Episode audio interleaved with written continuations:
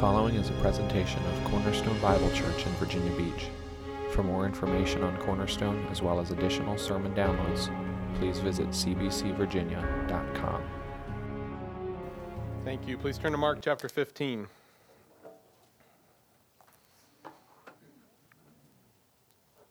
It's page number 852. If you're using one of the Bibles there in the seat in front of you. We're going to be reading verses 16 to 41, and then we'll go to the Lord in prayer this morning. I'll give you just a moment to get there.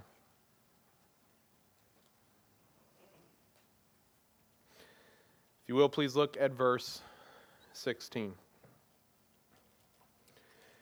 And the soldiers led him away inside the palace, that is, the governor's headquarters. And they called together the whole battalion. And they clothed him in a purple cloak, and twisting together a crown of thorns, they put it on him. And they began to salute him, "Hail, King of the Jews!"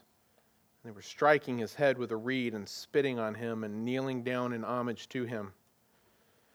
And when they had mocked him, they stripped him of the purple cloak and put his own clothes on him, and they led him out to crucify him.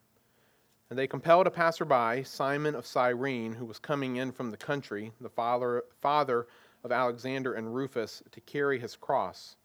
And they brought him to the place called Golgotha, which means place of a skull. And they offered him wine mixed with myrrh, but he did not take it. And they crucified him, and divided his garments among them, casting lots for them to decide what each should take. And it was the third hour when they crucified him. And the inscription of the charge against him read, "The King of the Jews." And with him they crucified two robbers, one on his right and one on his left. And those who passed by derided him, wagging their heads and saying, "Aha, you who would destroy the temple and rebuild it in 3 days, save yourself and come down from the cross." So also the chief priests with the scribes mocked him to one another, saying, "He saved others, but he cannot save himself. Let the Christ, the King of Israel, come down now from the cross, that we may see and believe."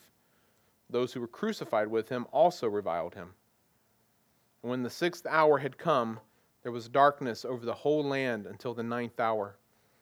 And at the ninth hour, Jesus cried out with a loud voice, "Eloi, Eloi, lama sabachthani," which means, my God, why have you forsaken me?" And some of the bystanders, hearing it, said, "Behold, he's calling Elijah."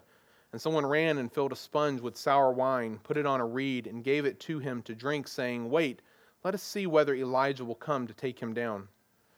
And Jesus uttered a loud cry and breathed his last. And the curtain of the temple was torn in two from top to bottom.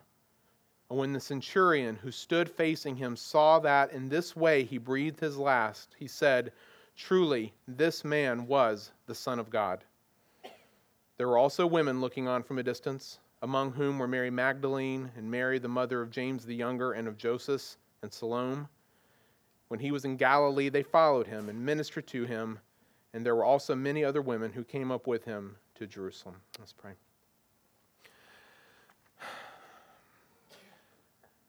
Father, please help us to do justice to this moment in the life of our Lord. For many of us in this room, as has been true so many times before in Mark's gospel, it almost feels like a trite statement at times now, but for so many of us in this room, these events are so familiar to us that they have lost all of their significance. We have become blinded to what is happening here, both historically in the scene and then even spiritually as to what is transpiring beneath the pages of history. And so I pray that between today's message and these next five messages that we're going to be looking at here up until Easter, please, Spirit, open our eyes to see this afresh and anew, to understand it in a way perhaps that we have forgotten, to remind us of what has been sacrificed to purchase our redemption, and to call us to not live for ourselves, but to live for that eternal plan that you are executing here in this moment. And so we give ourselves to you, give these messages to you. May they accurately and honestly reflect your intention here, Jesus. In your name we pray. Amen. I want to begin this morning by showing you some pictures that they're not funny in any way, and at first you may be confused why I'm showing them to you, and on a couple of them you may even be tempted to chuckle. I'm going to ask you not to. All right, now again, they're not really funny, so I don't think it'll be a big problem. I just want you to look at them, think about them for a moment, because what I want to do at the end is to make a point that is not funny at all. In fact, it will be very deadly serious. Picture number one is of the most expensive cross-shaped necklace sold by Jared's, the jewelry store. It is, as you can see here, 2 carats of diamonds, a set in 14 karat gold. It comes in at a total price tag of just under $3,000. Picture number two is of a set of 16 cross-shaped crayons that are being sold on Etsy for $12.80. Picture number three is of a set of 25 cross-shaped lollipops, also being sold on Etsy for $50. Now, here's the point that I want to make. If we showed these pictures, any of these pictures, to any of the individuals who we have been reading about here in Mark's gospel, they would be dumbfounded to think that we would make any of these items in the shapes of crosses. And I'll show you why with another set of pictures that, again, are not intended to be funny, so please do not laugh at them. At the same time, they're not intended to offend you either, because some of you might go that route with it, so please don't get angry. Just look at them and let the reality of the picture sort of set in your mind for a moment. Picture number one is of a guillotine necklace with Jesus' head in the basket. I would like, and I'm not going to, why did any of you react right there? But that's a whole other question.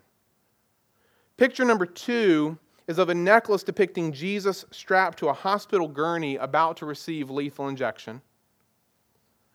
And picture number three is one that I have referenced in the past but have never showed you, is a picture showing Jesus sitting in an electric chair. Now, I can't tell if the person who is making these items is doing it to make fun of Jesus or of Christianity or of us as Christians in general, or if they're simply attempting to make the same point that I am trying to make this morning. You see, in the same way that you and I might look at some of these pictures and kind of be bothered by this image of Jesus sitting in an electric chair, and why would we wear that around our necks? Imagine how a first-century believer would react if they saw you walk into a room wearing this. See, for them, it would be no different. For them, the cross is a device of execution, just like the electric chair is for us. In fact, it is a far, far more brutal form of execution than any of us have ever known in our lifetime. And I think that for the earliest believers, while they certainly gloried in the cross of Christ, they would have never in a million years imagined glorying in it like this. Today we're beginning a 3-week study of the torture and execution of Jesus here in Mark's gospel. This is the 4th scene now in these 5 scenes here in chapters 14 and 15 that I told you we'd be covering over these weeks, and we have been working through them pretty steadily. This is the section of Jesus on the cross. And as we begin today, I was just reflecting on the fact that we have spent almost 3 years now walking with Jesus down these dusty roads of Galilee. We have sat in houses with him. We have sat by seashores with him. We've listened, we've watched, we've interacted all over this long period of time. But folks, there is a very real sense in which all of that has been bringing us now to this moment. This piece of real estate that began right after the sentencing of Jesus there in the trial phase, and that will end at his empty tomb on Easter morning. This is the pinnacle of Mark's gospel. And as we're working through this, I have several concurrent goals. It's going to take us 5 Sundays in total to cover that little piece of real estate there. I have several concurrent goals for these 5 Sundays. First in line with what I have tried to do all throughout our study of Mark, one of my major goals is to try to help you see this and understand this in a way that perhaps you never have, or in a way that perhaps you have forgotten about because of how familiar you've become with it. However, though, unlike the rest of Mark, the brutality in this section is of such a nature that it's unlike anything we've seen. And I want you to kind of hear my heart and why I've chosen to do some of the things I'm doing here, both particularly this week and next. My goal is not to sensationalize brutality. My goal is not to make glorious something that is ugly. But at the same time, I don't want to underplay it either. I don't want to pretend that it's better than it was or clean it up for you either. There's a sense in which you should be bothered. There's a sense in which it should disturb you to understand thoroughly what is happening with Jesus in these scenes, and so we want to address that. Second, I want to do the best I can to let Mark be Mark, and what I mean by that is that it is very tempting for me as we work through this scene to bring in a lot of information from the other Gospels to help fill in the picture of what's going on here, because Mark, quite frankly, just doesn't include a lot of details. He includes some, but there's a lot others that he just leaves out. And so at first I was like, well, maybe we should go and pull all that stuff in so we get this really big picture understanding. And I'm like, no, that's not really fair. Mark has made choices as to what he would include and what he wouldn't. And he's done that for reasons that are uniquely his. He's trying to communicate certain things. And so to the extent possible, we need to let Mark communicate what it is that Mark wants to communicate, to show us the point that he wants us to see. And so we will bring in a detail or two every now and then, but generally speaking, we're going to let Mark tell us the story the way that Mark wanted it told. Third, I'm going to try along the way to recognize that, as I said, I think in my prayer, beneath all of the historical realities that are present here, you know, all the details that we're going to be looking at, that underneath all of that is a whole nother level. A spiritual level of truths that are laid out very clearly throughout the rest of the New Testament. And so we don't want to get so enamored with the historical details of the event that we miss the spiritual significance that is intended to be applied to us. And then finally, fourthly, I'm going to try to make this personal. Because you can't just be a casual observer. You can't just sit back and watch this as if it's a movie, because it's not. It's real. It's real, and our entire faith is based on what is transpiring here in these moments. And so you can either accept it or you can reject it, but you simply can't ignore it. You've got to do something with it. It demands some kind of personal response. And so with those goals laid out, and that will apply all the way through Easter, with those goals laid out, let's begin very methodically working through Mark's account of the torture and execution of Jesus. Now, even though we started reading this morning in verse 16, I actually want to begin today by going back into the last verse of the trial section that we finished last week, and that is here in Mark chapter 15, verse 15. Mark concluded the story of Jesus' trials with this statement. So Pilate, wishing to satisfy the crowd, released for them Barabbas, and having scourged Jesus, he delivered him to be crucified. This statement was the conclusion of the trial scene, but it is also the introduction to this period of torture and execution. And you see this with Mark's passing reference here to the scourging of Jesus. He says it in such a nonchalant way that if you didn't know better, you might be tempted to just ignore it as kind of being an unimportant detail. Clearly, though, it's not an unimportant detail, and we know that it's not an unimportant detail simply by the fact that he does record it. Things that he doesn't want recorded, he just leaves out. And so if he's put it here, it's for a reason. And I think that the reason that he doesn't dwell on it at all or explain it in any detail is because for his original readers, for the original hearers of Mark's gospel, to simply mention the scourging of Jesus would have been more than sufficient. They were thoroughly familiar with everything that scourging entailed, and so they didn't need to explain it. He didn't need to show them what it meant, but for us as modern readers who are completely unfamiliar with the practice of scourging, you know, we're left somewhat clueless. And so, to help you understand this, and really to understand everything that's going on in what's happening to Jesus right now, let me give you a very brief, high-level overview of Roman justice that I will whittle back to this point here in just a moment. In the Roman world, there are basically two types of people. If I could broad brush and oversimplify dramatically, basically two types of Roman people from a justice perspective. There are citizens of Rome, and then there's everybody else, okay? So you're either a citizen or you're not. If you are a citizen of Rome, then you have rights. For example, you see this twice in the Book of Acts with the Apostle Paul.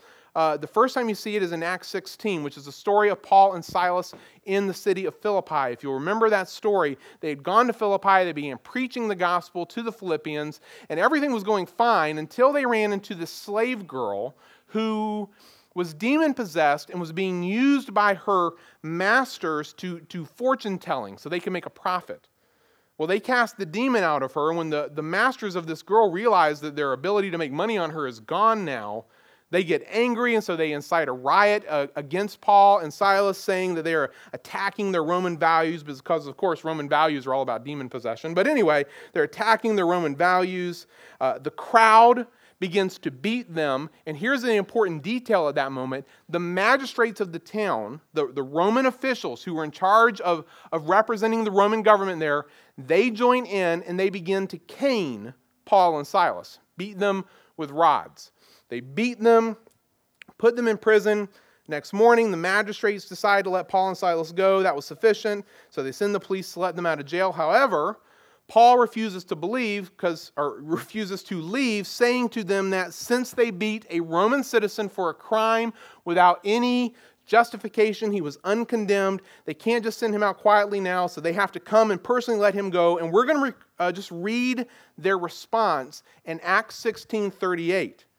The police reported these words to the magistrates, that Paul and Silas are Roman citizens. And what's the response? They were afraid.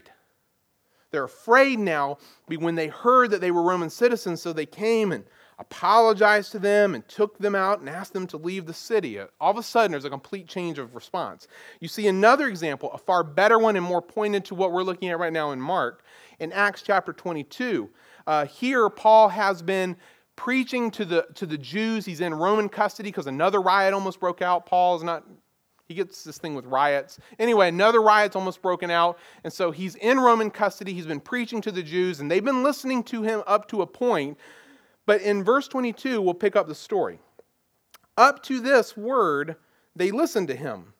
Then, when he finished his little speech here, they raised their voices and said, "Away with such a fellow from the earth, for he should not be allowed to live." And as they're shouting and throwing off their cloaks and flinging dust into the air, the tribune, who is the Roman official in charge in the scene, the tribune ordered him, Paul, to be brought into the barracks, saying that he should be examined by flogging. Now, flogging is another word for scourging. Okay, so it's the same thing that Jesus is enduring here. They're going to examine Paul by scourging to find out why they were shouting against him like this.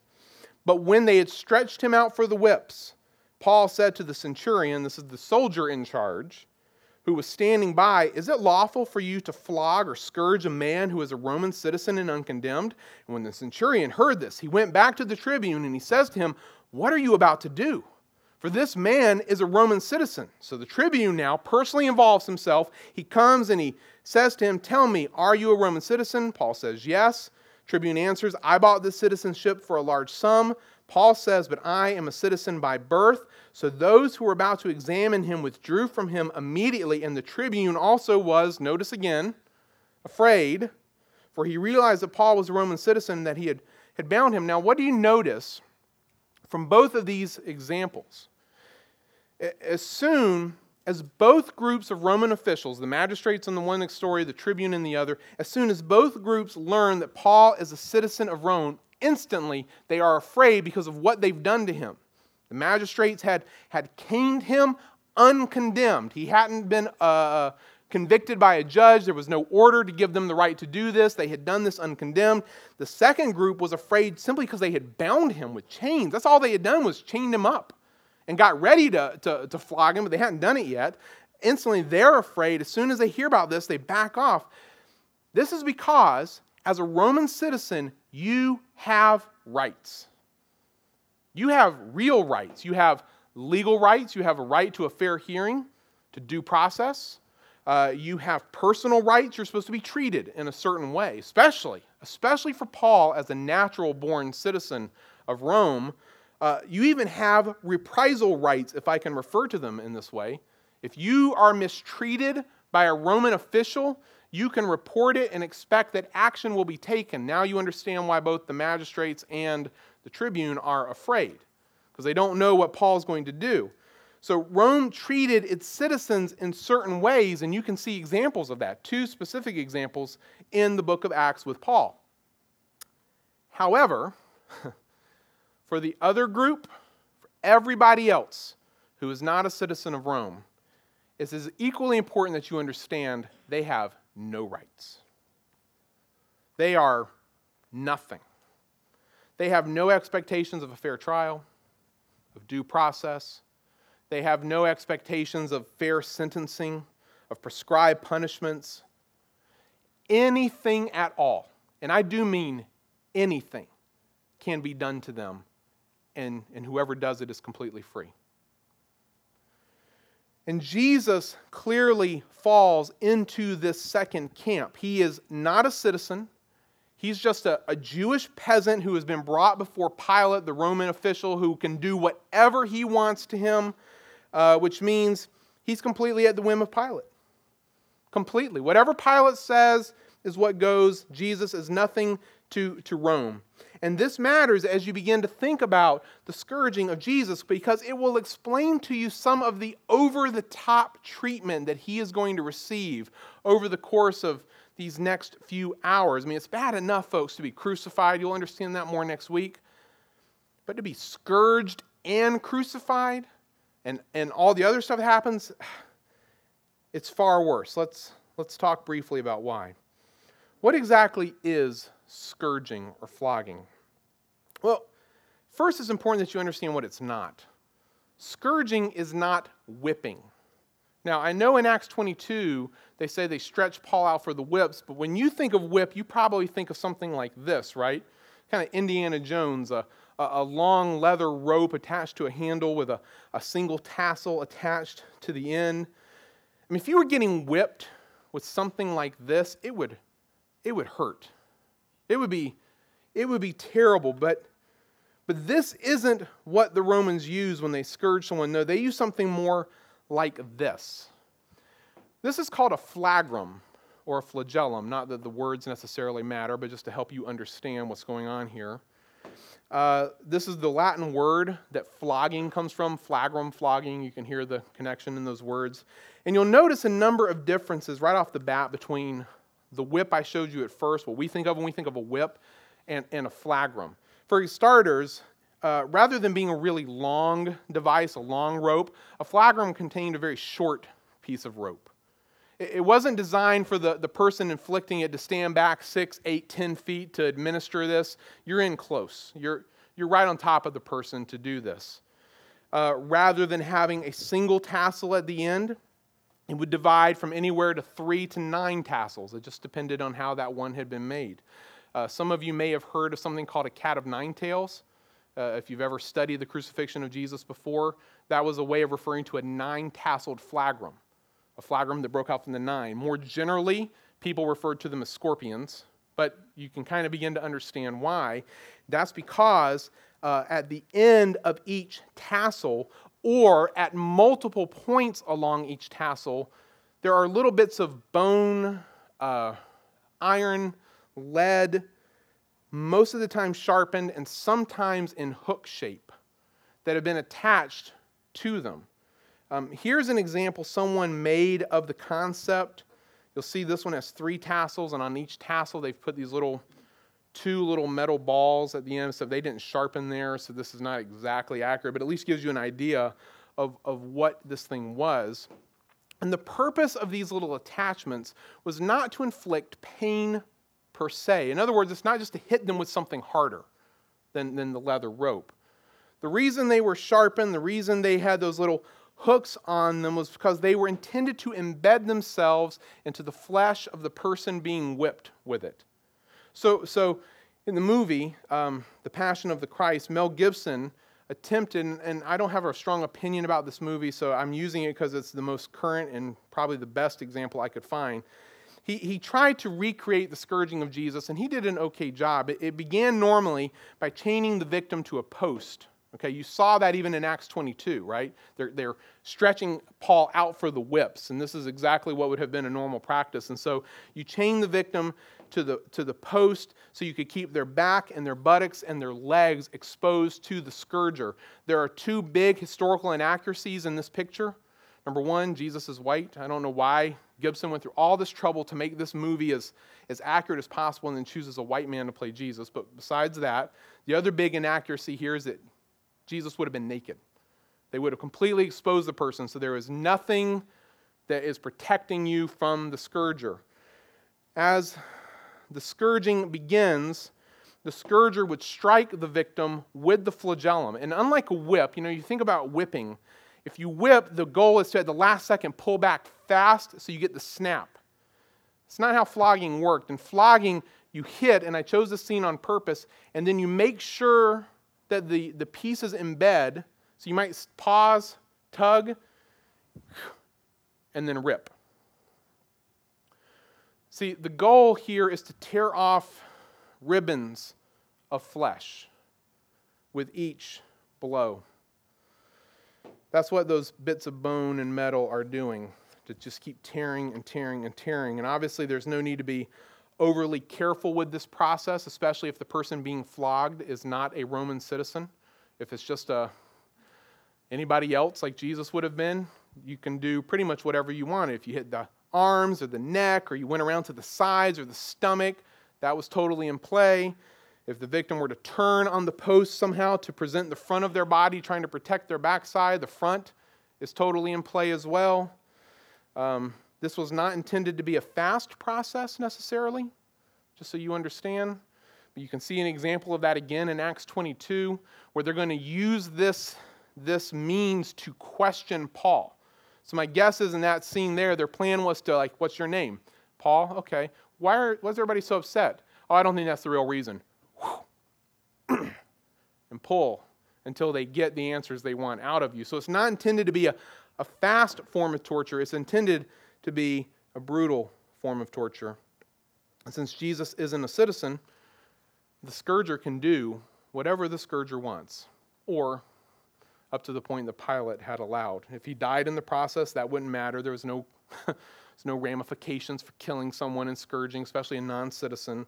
It's just this repeated hit, rip, hit, rip, hit, rip. And by the time they're done, depending on the number of blows and depending on where they targeted those blows, Jesus would have been in really bad shape. Gibson imagined it looking something like this.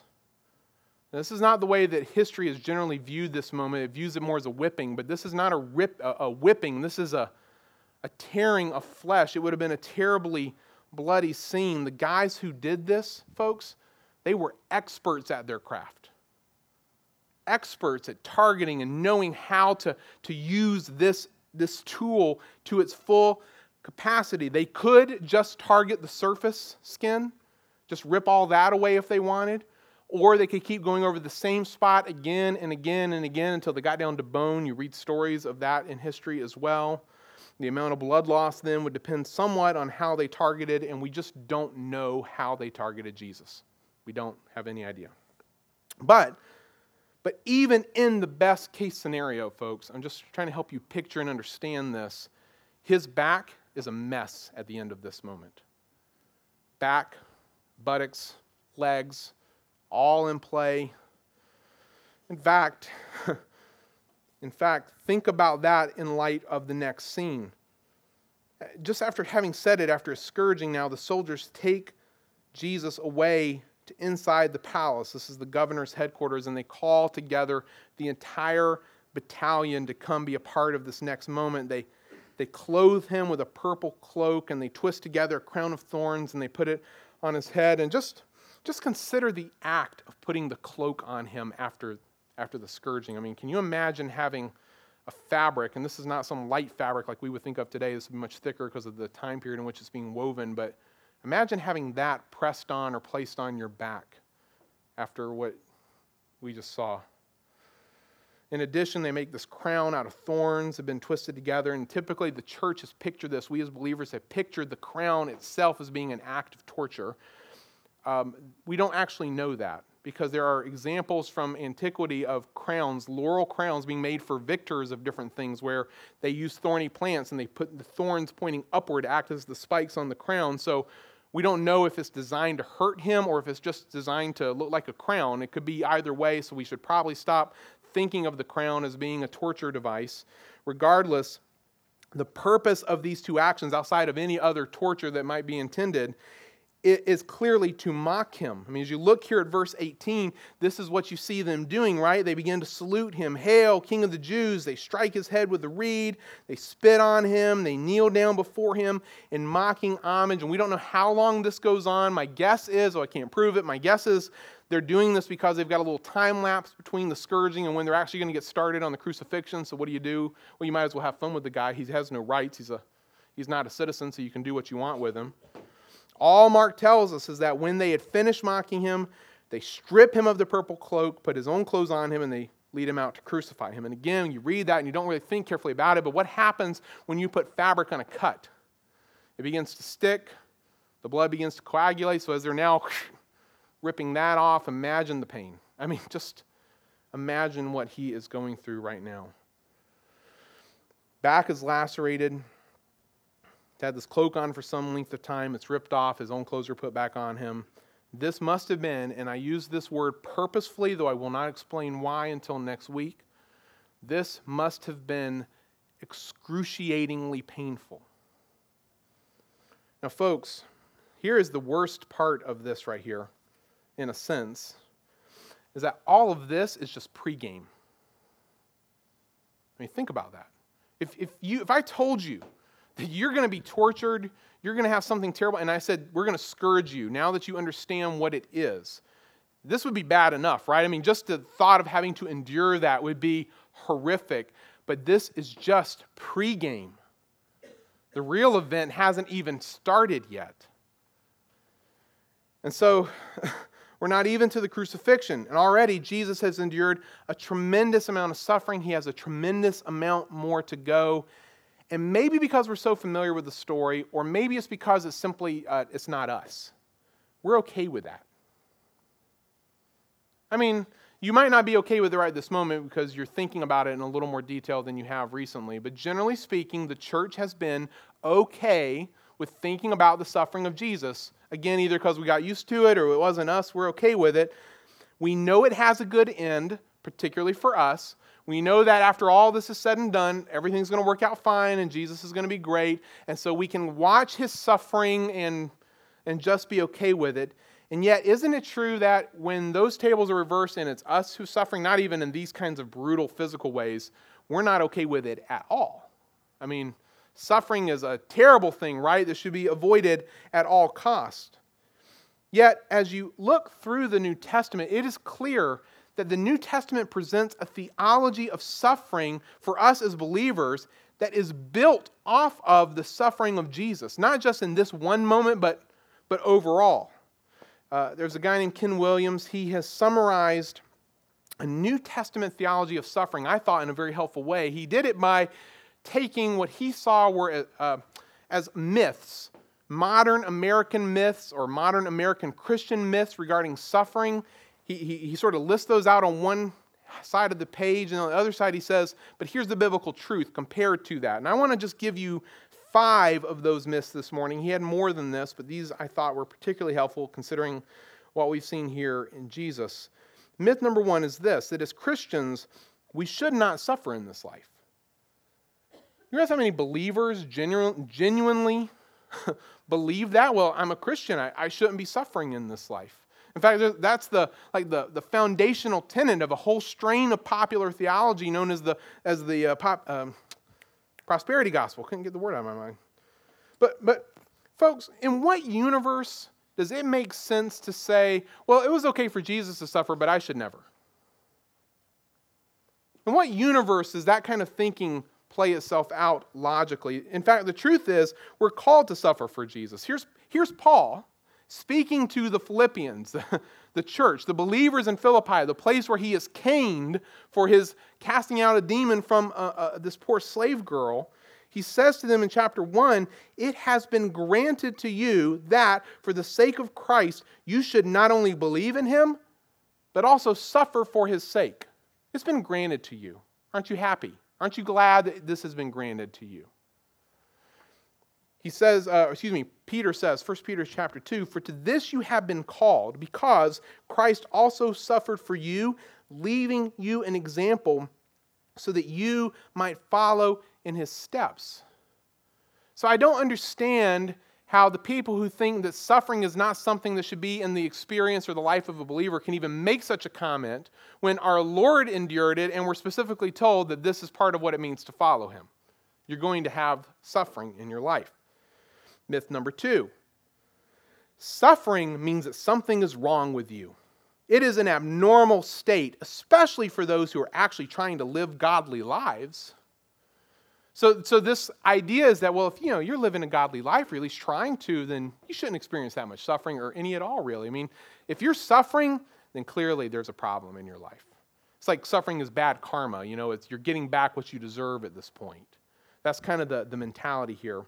Well, I would just ask then, if that's the case, was something wrong in the life of Jesus?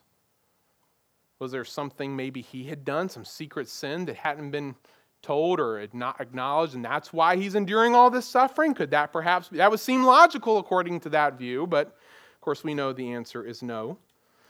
The biblical truth, again, as I just pointed out, is that suffering is normal. It is a normal and inevitable part of the Christian life. Listen to Paul's words, 2 Timothy chapter 3, starting in verse 10. He's speaking to Timothy, and he says, you, however, Timothy, you followed my teaching, my conduct, my aim in life, my faith, my patience, my love, my steadfastness. And we're like, wow, Timothy's great. I'd like to be Paul's disciple. I'd like to have all that stuff said about me, until the next two words are thrown out there. My persecutions and sufferings that happened to me at Antioch, at Iconium, and at Lystra, which persecutions I endured, yet from them all the Lord rescued me. Indeed, all who desire to live a godly life in Christ Jesus will be persecuted. Paul's making the point here that being persecuted, suffering for Jesus is not an indication that you're not living a godly life. It's actually the opposite. It's the indication that you are. You want to live a godly life in Christ Jesus? Expect not that everyone at work's not going to be your best friend. Expect that there are going to be problems. Expect that you're going to have issues in your family and all these other places. Look, if you're not living a godly life, you're going to blend right in and everyone's going to like you just fine. The whole myth doesn't even make sense with the reality of what people experience. This is the biblical truth. Myth number 3. Spiritual people don't hurt emotionally when they suffer. Spiritual people don't hurt emotionally when they suffer. So at least with these people, they acknowledge that suffering is going to be a part of your spiritual life. It's going to be a part of following Jesus. However, they think that somehow that if you're really a spiritual person that you'll be able to have a, stiff upper lip, right? Stoic, you like my British accent? Stoic kind of face and approach to suffering so that it won't actually bother you. You'll be tough through it all. How tough did Jesus look? For those of you who are here with us through the garden, how tough did Jesus look in the garden? Remember? He's trembling with horror at the thought of what was to come. He's begging, pleading to God, please let this cup pass from me. Does that look very stoic to you? Or think of Paul when he writes to the Corinthians, 2 Corinthians chapter 2, he says, for I wrote to you out of much affliction and anguish of heart and with many tears, not to cause you pain, but to let you know the abundant love I have for you. Paul's emotional. He's responding to the things that are going on, and the biblical truth is that spiritual people will feel many emotions as they go through suffering, and that's not sinful. That's not bad. Number 4, if God really loves us, he won't let us suffer very much. I mean, his love means that he will protect us to keep terrible trials from entering our lives because he loves us. Let's just follow the logic on that one. So if God really loves us, he'll stop terrible things from happening. There are many forms of suffering that are terrible things. Therefore, God will not allow believers to go through a lot of very terrible types of suffering. did he not love his son? He lets Jesus go through terrible suffering. Does it mean he doesn't love his son? Is that why he didn't protect Jesus from the really bad suffering? Of course not. He loved his son, but he didn't prevent his own son from suffering. And folks, if he's not going to prevent his own son from suffering, he's not going to prevent you as well. It's just reality. And allowing suffering is not even an issue of whether or not he loves us. Not to beat a dead horse, so to speak, but it's the passage I referenced 2 or 3 weeks ago, Matthew 7, as Jesus is talking to the crowd that's listening to him about how they should pray. And remember these words here. He says, which one of you, if his son asks him for bread, will give him a stone? Or if he asks for a fish, will give him a serpent? Would any of you parents treat your own children that way? Of course not. If my kids are hungry and they say, Dad, give me bread, give me food, I'm going to give them good food. I'm going to give them bread, not stones. He says, okay then, if you then who are evil know how to give good gifts to your children, how much more will your Father who's in heaven give good gifts to you? And yet, isn't it true, though, that when we get the suffering moments in life, there's death, there's sickness, there's you lose a job, whatever the case may be, instantly you're like, God, why don't you love me? Why did you give me a stone this time? That's the response of our heart every single time. It looks like a stone, and it tastes like a stone, and it feels like a stone, so clearly it must be a stone.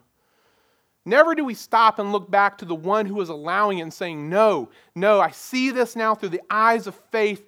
This is bread. I can't see it right this moment in my personal life, but I trust you, Father, because I know you would never do this. See, this is the confidence we have in suffering, to know that our Father always gives us what's best for us. It's always bread, always. Myth number 5, last one. Suffering has no redeeming or positive results. See, this is why people want to avoid it, because there's nothing good that comes out of suffering. It's just suffering. You just endure it. You just got to get to the end of it. You know, grin and bear it. Ugh, hated that. I'm glad that's over. There was no redeeming or positive values. That might be true for an unbeliever, but that is not true for the believer, ever. Ever. Suffering, we have a guarantee that suffering always has a redeeming value or a positive result. We already know that here in Jesus' example in Mark 15, we know that our redemption is being purchased, that positive things are coming here, but it is also true for us as well. The biblical reality is for believers, there could be one of several purposes of God in our suffering. I will give you just a quick sampling. For example, when we suffer, did you know we're actually sharing in Christ's sufferings? We're fulfilling what was lacking in his sufferings. Philippians chapter 3. When we suffer, God uses it to teach us to rely on him, not ourselves. So in suffering, he draws us back to that point where we are so dependent on him, we have nowhere else to turn. When we suffer, it allows Jesus' life to be revealed in us, 2 Corinthians 4. When we suffer, our faith can be proved genuine and therefore result in praise, 1 Peter 1. When we suffer, it can be used by God to keep us from going astray and help us obey his word, Psalm 119. When we suffer, God may be using it to discipline us for our good, that we may share in his holiness, Hebrews 12. What parent in here allows their child to run out into the street? That discipline we teach our children, it's not because we don't love them. It's because we do love them. We're disciplining them for their good, that we can share in life with them. In that example, God does it so we can share in his holiness. When we suffer, it may be able to enable us to comfort others with the comfort we've received from God, 2 Corinthians 1. And here's the one that's always true, always. And I'll tell you why it's always true. When we suffer, it is always to prepare us for an eternal glory. And this is Paul in 2 Corinthians chapter 4. I'm going to start reading in verse 17. It's just 2 verses. Paul tells the Corinthians, for this light momentary affliction is preparing for us an eternal weight of glory beyond all comparison, as we look not to the things that are seen, but to the things that are unseen. For the things that are seen are transient. They're passing away. They're on the move. The things that are seen are transient, but the things that are unseen are eternal. See, I may not always or even ever. You can go your entire life and sometimes never know the purpose of a time of suffering. I could always, or maybe not always, or even ever know what the purpose of a particular experience of suffering is, but I can know beyond a shadow of doubt that it is never pointless for me as a believer. That God is doing something with it to prepare me for eternal glory beyond all comparison, Paul says, just like he did with the suffering of his son. Folks, our sufferings are transient. They're momentary afflictions. You say, you don't know what I'm going through. I don't need to know what you're going through. At best, it's going to be over when you die. You say, that's not very comforting. But it's no less true. It is a momentary affliction that God is using to prepare you for an eternal glory, never-ending glory. Clearly, here in Mark, Jesus is being prepared for eternal glory. Sure, the priests have mocked him as a false Messiah, and the soldiers have mocked him as a false king. They've anointed him with spit. They're crowning him with thorns. They're about to enthrone him on a cross, and every one of us looking at it would admit this doesn't look very glorious. There's no denying it. It doesn't look very glorious. But as we've seen all along in Mark, God is going to work through even this transient suffering to bring about an eternal glory that we are still enjoying the benefits of today. And in our own lives, we have the same confidence in suffering and should look to the suffering of Jesus as our example. Will you bow your heads with me? Jesus, we're only a little of the way through now what is happening here on this final day of your life before the tomb. And we've already seen a lot of suffering, and we know that a lot more is to come, but the spiritual reality here that is underneath all of this is that you are serving right now as an example for us in our own suffering. None of us in this room have suffered, not like this, not even close to this, have suffered because we're Christians. We've lived pampered, protected lives. And I don't know if that'll always be true, but I know that in all the other sufferings that we endure, just as sinners, as living in a fallen world, we don't even handle those well.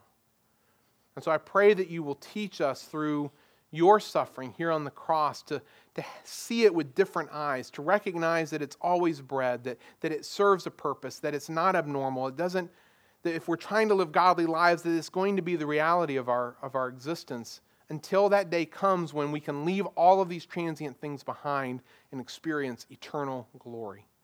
You set your eyes on that, and for that you were able to endure the cross, despising the shame, because you knew that a much better future was ahead. And we have that same heart and mind in our own struggles and sufferings. In Jesus' name, amen.